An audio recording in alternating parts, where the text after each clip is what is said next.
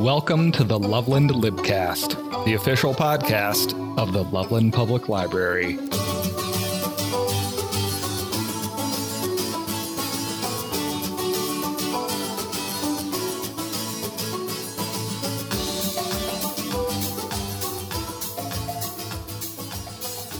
Hi, everybody. Before we get to today's episode, here's some exciting library news. If you've ever wanted to learn Adobe Creative Cloud applications, now is your chance. Adobe applications are the industry standard for graphic design, image editing, and videography. Library staff will be teaching upcoming courses on Illustrator and Premiere Pro. Each topic is a two part series taught Tuesdays and Fridays in the afternoon. If you can't come in person, you're in luck. We're offering these classes in a hybrid style so that online learners can participate via Zoom and in person learners can come into the library computer classroom.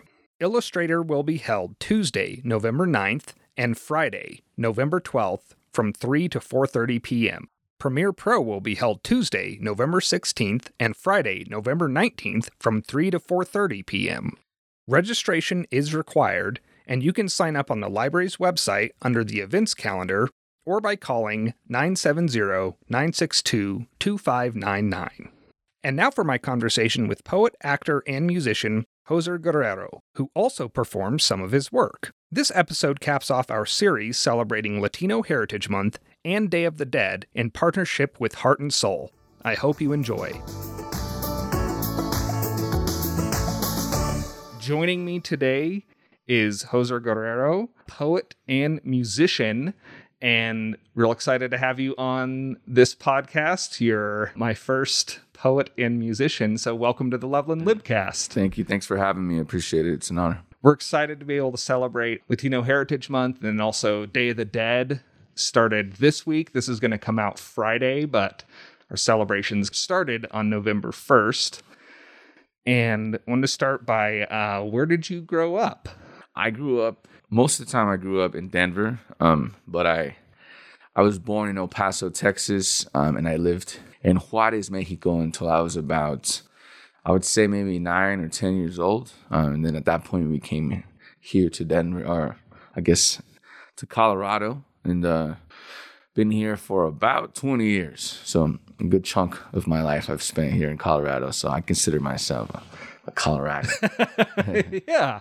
And and when did you start writing poetry or performing poetry and and music? Yeah, I I think I always wanted to be some sort of a performing artist. Um, ever since I was a little little boy, I remember. Um, I mean, I remember as early back as uh, maybe five or six years old when I was uh, started to dabble with with songwriting and and, and I, I, realized that I can do my own songs, right? That I can write my own stuff. That was kind of a big moment in my life, right? A big epiphany uh, or a big, uh, I guess, paradigm shift where my mind kind of switched over and was like, this is what I want to do.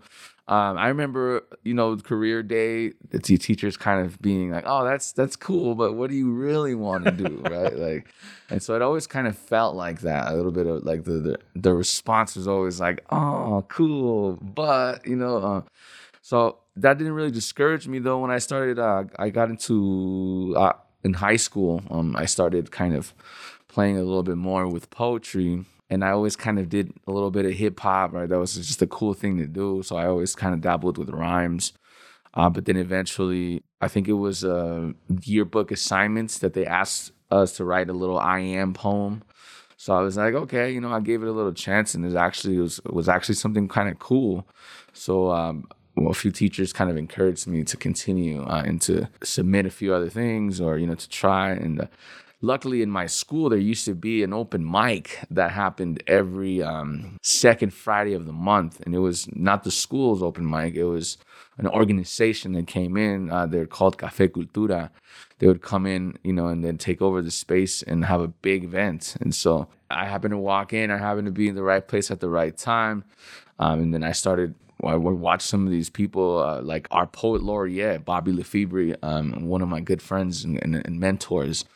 Uh, so I saw him perform, I saw other people perform, and I was kind of blown away. So I was like, wow, I thought I was doing something cool with my rhymes, and, and this is way different, right? This is kind of a different medium, but it's so similar at the same time. So I gave it a chance, and uh, you know, and I, I I went to that open mic a few times, and then I was from there. It kind of just took off, and I didn't really stop writing ever since. And the acting was also a big part of it. I'm also an actor with, with a company called Su Teatro. And uh, it's kind of hard. You know, you have to wait around for folks to cast you, right? For folks to, um, to give you a platform or a stage. So I was like, I'm just gonna write my own stuff and I can perform this anytime I want instead of having to wait for a casting agent or director to put me on stage. Where did you start performing after that open mic? Were you talking to people or figuring out, okay, where can I go? And yeah, well, I had uh, I met one of my best friends there at that that night at the open mic.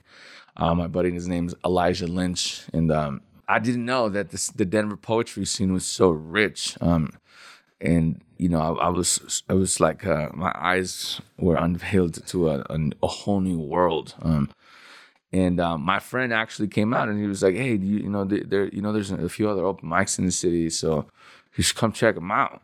One of the open mics was at the Mercury Cafe, right? And there's that's I think it's the oldest open mic in the in the state of Colorado, uh, which is pretty neat. Uh, and um, the building is really neat, right? It's such a beautiful, like with vines all over, and it's just mysterious looking, but it's really creative looking at the same time.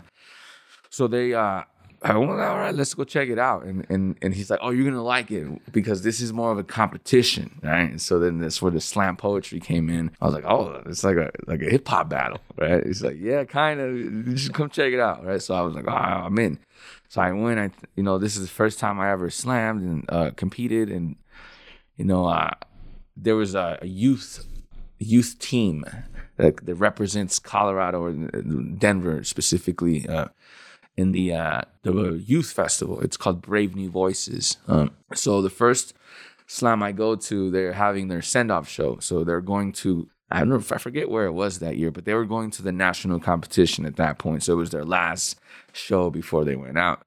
So I competed in the slam that day and I won the slam. It was the first slam I've ever been a part of and I won. So it's like, oh, this might be something that I, I can actually do. Uh, and then from there, I met the coach, and the coach was like, dude, we're so bummed that we just met you right now. His name is Ken Arkind, also a well known poet in the city.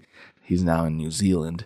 But um, you know, he was like, man, I wish we could take you with us, you know, to the trip. But next year, right? We'll, we'll do this again next year. So if you're interested, you know, come, you know, please um, come back. Uh, so I did. I, I, I came back and then I found all these other different venues that were around. Right at that time, there was about maybe like there was probably like an open mic every single night of the week, right? including Monday. Like who wow. po- yeah, but and it was probably the Monday one was one of the biggest ones. It's uh, Slam Nuba which is you know one of the most prestigious open mics or, or, teams in the city on a Monday, right? And it was always packed, never never no room, you know, no sitting room. You had to sit on the floor if you really wanted to, which is really interesting.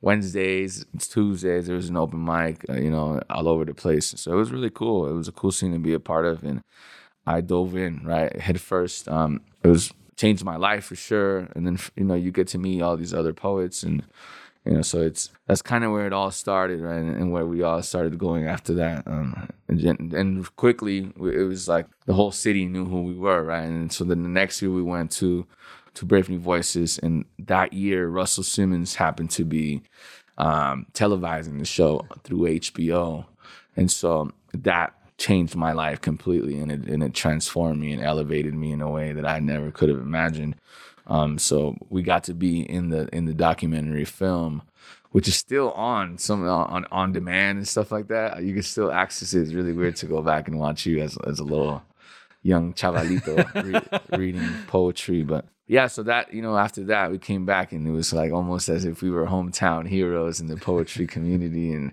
we got a lot of opportunities to tour. Uh, you know, as as senior as seniors in high school and freshman sophomore year of college, I was pretty much on the road most of the time. So it was kind of interesting and it was really fun, really fun uh, experience for sure. Yeah. That's yeah, that's amazing, especially just sticking with it when mm-hmm. was it really kind of high school where where you're getting more support like hey you should you should do this yeah yeah and it was in high school and i got expelled from a few uh, a few high schools prior to that So I went to this alternative school, and unfortunately, the school is now closed. But it, it was called um, La Academia at the Denver Inner City Parish. Um, it was like a nonprofit private institution. Um, it's kind of interesting, uh, but it was mainly for folks who had been expelled and for you know kids who ne- necessarily didn't or didn't do so well necessarily in the public school system. And one of the things that they really advocated right was the arts and you know and, and trying to express yourself or you know get get some of that tension and ten, built up tension inside of us out. Um, so there's a lot of poetry. There's a lot, you know, Su Teatro. That's where I first met Su Teatro, um, or took a class. Um, and uh, yeah, so was, they were really trying to encourage. And, and once they kind of saw that I had some interest in that, you know, they they immediately were like, "Oh, come on," you know what I'm saying? They they pushed me in the right path. Do you also teach? Yeah, What do you teach? I primarily teach um, acting. Okay. theater. I work for Su Teatro now. Uh, really, really cool, uh, full circle experience with them. Uh, I like I told you earlier, I started acting around maybe 15, 16 when I was when I was going to La Academia. Su Teatro offered a class there at La Academia, and so I took it. And then once I graduated college, um, I was still kind of around, you know, and, and, and so they offered me a position finally uh, as a as an educator or as the the lead instructor for their cultural arts and education program.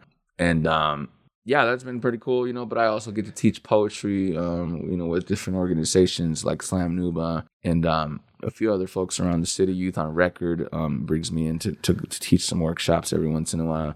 And, but I primarily focus on the acting and the theater uh, nowadays. So I get to work with little ones from uh, kindergarten to seniors in high school, and it's kind of a cool mix just because I, you know, I don't I don't work in one school. I work in maybe four or five different ones, and so I get to see all the demographics. In, in one Yeah. week. yeah, yeah, that's probably a lot of different experiences and kids who have different levels of interest or Yeah. ability mm-hmm. or willingness to Exactly. get in that headspace or not look cool. Yep. that's the main thing. yeah. The little ones are fine. You know, they they'll do anything. You know, they're they're totally fine being silly and looking silly. The high schoolers, man, it's like pulling teeth sometimes. I'm like, come on, y'all. yeah.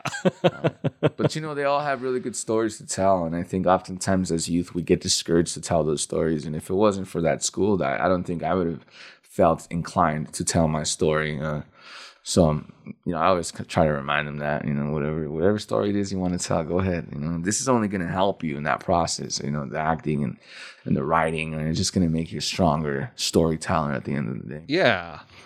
Do we want to transition to doing some poetry? Sure. Yeah. Let's do it. This poem is uh is called "You Are Not the Father." Um, it was actually inspired by Columbus Day, which we we like to call Indigenous Peoples Day. Um, and also, I wrote this poem early in the day, and I was watching Maury, the Maury show, and so that's kind of how this this this whole thing was started. Uh, but this poem really tackles or deals with, uh, you know, um, I guess embracing the inner indigenous person inside of me uh, as a Mexican American or Chicano. Oftentimes in Mexico and Mexican culture, you are discouraged from identifying uh, with with any sort of indigenous culture or traditions. It's oftentimes viewed as uh, ignorance, right? The Indio is is ignorant, almost. Um, it's really messed up the, the idea and the concept of it, but uh, that's how it is. And uh, so, oftentimes, Mexican folks will not admit, right, that they're in some sort of way indigenous. But the truth is, it's that's who we are, right? We are a mixture of indigenous and Spanish blood, and so often, you know, I think as as a as a younger person, I, I struggled with that identity. Uh, and so this this poem kind of talks a little bit about that, but also, um, you know, about some of the, the the historic mistreat and abuse that indigenous people have faced, not only in this country but in this continent. But yeah, so this is uh, you are not the father. The results are in. In the case of America, Christopher Columbus, you are not the father. I'm writing this poem on Columbus Day, picking at scabs from old wounds that have yet to heal, reading old history textbooks for inspiration. If there's anything more painful than an old guy telling your story, it's when it's wrongfully told. I still remember the first time I learned his name. Mr. Washington's words sounded more like a rifle. Christopher Columbus discovered America. At that moment, I felt the thunder beams crack the sky. I was in first grade, and even then I understood that something was missing. So I raised my hand, and somehow it felt like an Indian revolt, like I was shooting wooden arrows into the mouth of a steel cannon. What about the natives? How can you discover someone where Mother Earth already spoke our name into existence? And Mr. Washington's eyes turned into smallpox, into blankets, ready to exterminate any question that I had. Well, the Indians were just a bunch of heathens, undressed and uncivilized. And suddenly, our classroom turned into the battle at the Little Bighorn, and the ancestors said today is a good day to die, and I'll be damned if I let this fool lie. But I was seven years old, excluded from Thanksgiving dinner. The scoldings I received felt like massacres at Sand Creek, like braids being cut off at boarding school. They say the only good Indians are dead Indians, so they cut our hands off if we didn't bring enough gold. And if you really wish to exterminate the savages, you must start with their children because nits make lice and lice are bloodthirsty. But here's the irony when Columbus first encountered the Tainos, he gave them the name Indios, meaning in God or God's children. Someone please explain to me why we worship a man who kills angels. I guess he read the Bible the same way he read map coordinates with his eyes closed. Yet today, we still celebrate the world's biggest mistake. But the truth is, Columbus never even stepped foot on what we call America. Yet his bloody spirit still lives on in the hungry trigger fingers of police officers killing our people at high rates through the oil pipelines that stretch themselves through our sacred sites and water supply. America, is there not enough blood underneath your fingernails already? You've tried so hard to bury us underground, but you forgot that we were seeds. Our red tree will always blossom, and you can never cut us down. Uh, this next poem is uh, a little bit more on the on the lighter side, a little bit more uh, comedic. It's even though it's still a pretty tough um, topic that it that discusses. But this poem is called "Whoopins," and it's um, it was inspired by the, of course, by my son. I have a I have a 13 year old, uh, and he he was, uh, you know, doing 13 year old stuff. And I guess during the time he was probably more like three or four, and you know, how do we discipline children? Right, that's kind of where the what the poems uh, main concepts are. I remember how we got uh, disciplined, and uh, so I was, you know, trying to trying to find a median between how my parents raised me and how I plan to raise my child. And so, um, this poem was, began as a group poem uh, with four other poets who also contributed kind of their narrative and their story. And so then I went to this uh, competition called the Individual World Poetry Slam, and as part of that competition, you have to have a one minute poem, a two minute poem, and then several three minute poems. So this was my one minute poem, or maybe it was a two minute poem. I'm not sure. But uh, so, th- anyways, this poem is called Whoopins. Jose David Guerrero Chavez Galvan. Get your butt inside this house. ¿Qué te dije la última vez, huh? What did I tell you last time? I remember hearing those words and my nalgas clenching like a pair of terrified chipmunks. It was time for a good old whooping. And my parents handed those out like the sky in Denver hands out snowstorms. My mother's cry was like thunder, cracking the night sky every time I gave her a reason to roar. Whoever said lightning never struck twice in the same place must have never felt my mama's hands. But it wasn't just the hands that did the damage. Oh no. See, my mother had the miraculous ability to transform any object into a weapon. So I watched her mold chanclas into machetes and hairbrushes into grenades. These were our mannerism classes, lessons that I could recite like the back of my father's hand. See, he used to tell me he would hit me because he loved me and how he wished that at my age, he had parents who cared enough to whoop him when he did something wrong too. Now quit moving. You're only making it worse. This is gonna hurt me more than it's gonna hurt you. And I believed him every time he said that. I felt the salt in my father's tears splash the wounds he left on my back, and they still sting every time I hear my son cry. So today, I stand here looking at my scars and I ask myself if I want to be the one to give my son his first. And the answer is usually no.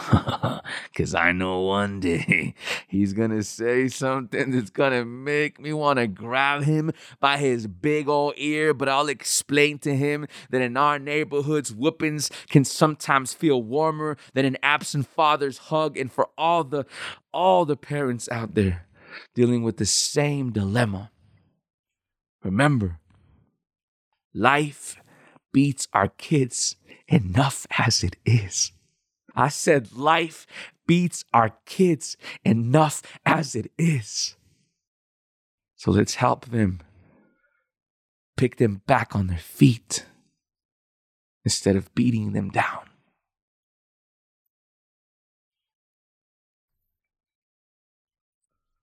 This poem is called Walking Towards Freedom. It was uh, actually inspired her. I started writing this um, after uh, the death of uh, Trayvon Martin, and um, it, it, I was I used to walk everywhere. Right before I, had a car or a license, I just used to walk everywhere. When the bus was late, I would just walk. You know, like oh, I'll probably beat the bus there anyway. I, I, just loved walking, and I think it's because my father always kind of encouraged us to, you know, he he wasn't gonna give us a ride anywhere. So you, if you really wanted to go somewhere, you would figure it out. And so, um, I, I thought about the, the idea of what is the most universal thing, right? Or what can be. And I, I, I think back now, and that was kind of a, a really close minded thought, because not everyone has the ability to walk or to move freely, which is kind of what the message is, right? Uh, sometimes people like us, they even our walk can be a criminal activity. Um, and so that's kind of where this poem is based. Uh, this poem is for my father, but you know, for all, all the all the folks who who grow up and trying to be something that because society expects you to be that, and, and also following your own path and setting your own path, uh, walking your own road. So. I got that special type of walk. The type of walk your daddy used when he first talked to your mama type of walk. Yeah, I got that special type of lean, so smooth. You think I'm cruising the low rider on Cinco de Mayo. See, I've been working on my walk for a while now, ever since I was a little chavalito. I could recall my father walking me through the process at an early age. He would say, Walking is one of the simplest ways you can show someone your freedom. See, the first step to being enslaved is to actually get caught. Why do you think Martin Luther King and Cesar Chavez spent all that time marching? You gotta stay on your toes, mijo. The system has interesting ways of turning a man into a slave. If you ask my father for a ride, he would tell you to walk. After crossing the desert for a better life, he sees my walk to the Loveland Public Library as an easy stroll to the park. Walking in my father's footsteps has taught me that if you love something, You'll do anything you can to get to it. Your feet will get you there if you allow them to. My father walks with the determination of an immigrant, like his children will starve if he doesn't walk fast enough, like there are immigration agents chasing after him. He is America's worst nightmare. A bad dude in a foreign country, and I always wanted to walk just like him, but I always seem to take the wrong steps. Walking in and out of jail, pacing in my cell like a caged ocelot. These must have been the ways to get enslaved my father talked about, and it all started in the sixth grade when doctors explained to my parents why I walk with this slight limp. My right leg was shorter than the left, forcing me to apply most of my body weight on the right side. I developed a walk that would quickly label me a thug. I guess the inequalities I was exposed to finally drenched through my clothes and into my bones. So now I walk like I got a wounded knee, like the structure holds me down by my back pockets. Saggy jeans are one of the side effects left over from our oppression. And when you walk with this much weight at an early age, your steps begin to sound like ticking bombs. The type of walk that makes somebody move out the way, punk. The type of walk that make the cops want to follow you. In 2013, Trayvon Martin was murdered for having the same walk as me. And they asked me why I cried. Because he walked just like me. Because he walked just like me. Still perfecting his own walk. Still getting used to the feeling of walking in a black or a brown man's shoes. This, this is the reason why kids like us never achieve social mobility. How can we climb the ladders of class if we can't even walk through our neighborhoods without feeling like someone is chasing after us? But I risk it all to show my son and the rest of the chavalitos in the world that you can walk to a better future instead of having to walk away from everything all the time. And if we all walk at the same time, the weight of our steps will force this world to flip its rotation. So stand up and walk with me. My people, stand up and walk with me. We have the weight of the world at our feet. I think it's time that we finally exercise our freedom.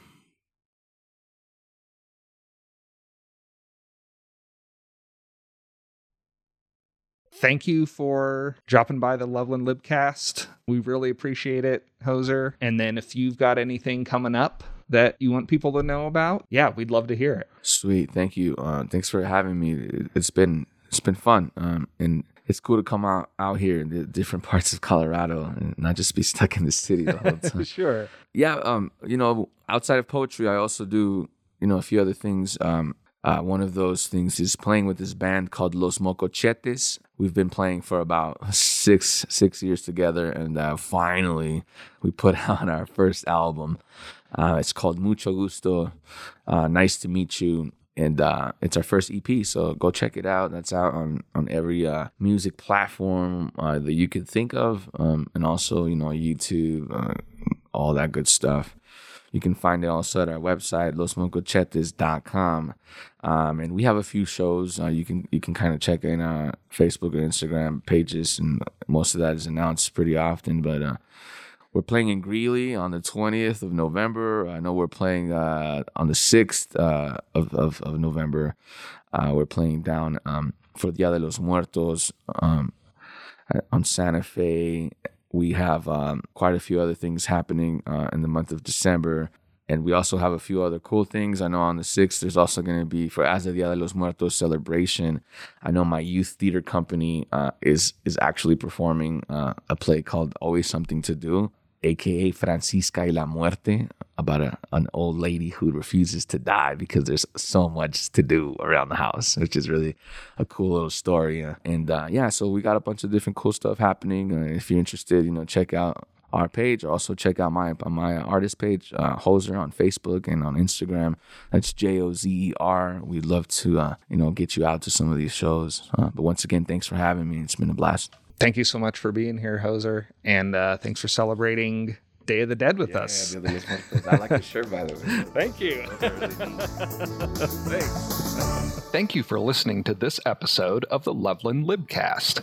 If you'd like to contact us about the podcast, please reach out to the host, Daniel Tate, at daniel.tate at cityofloveland.org. That's D A N I E L dot T A T E at cityofloveland.org. See you next time.